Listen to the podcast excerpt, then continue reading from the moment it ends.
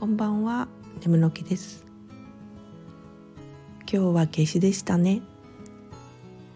一年で最も昼間が長く太陽の力が強い日であると言われてますよね。お世話になった方に以前お聞きしたのですが1年のうち4度ほどエネルギーが大きく変化するようですね。春分の日から始まり夏至秋分の日そして冬至気小天血。その中で夏至は小にあたるので勢いが出る活発な時期です。切り替わりの前後は身も心もどうにもしんどくなりますが迎えた後は徐々に馴染んでいきますよ。